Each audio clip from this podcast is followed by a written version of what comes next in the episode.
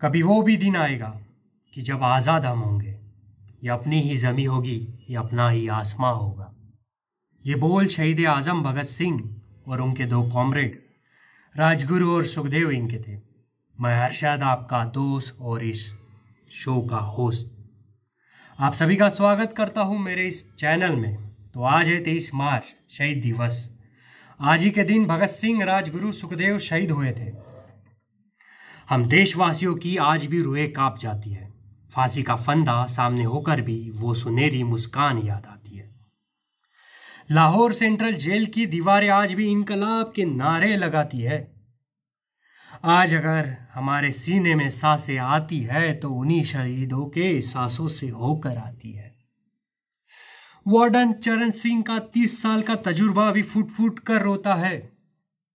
जब सुत जल के किनारे शव को देख देशवासियों का मेला लगता है।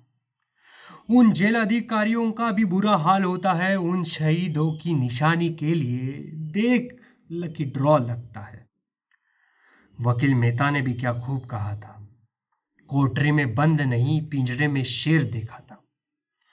116 दिन का नहीं, आज़ादी का भूखा देखा था। पाँच फीट दस इंच का शरीर नहीं, मौत की बाजी लगाने वाला विशाल हृदय देखा था। एक साल 350 दिन रब का नाम नहीं, साम्राज्यवाद, मुर्दाबाद और इंकलाबाद जिंदाबाद के नारे लगा रहा था।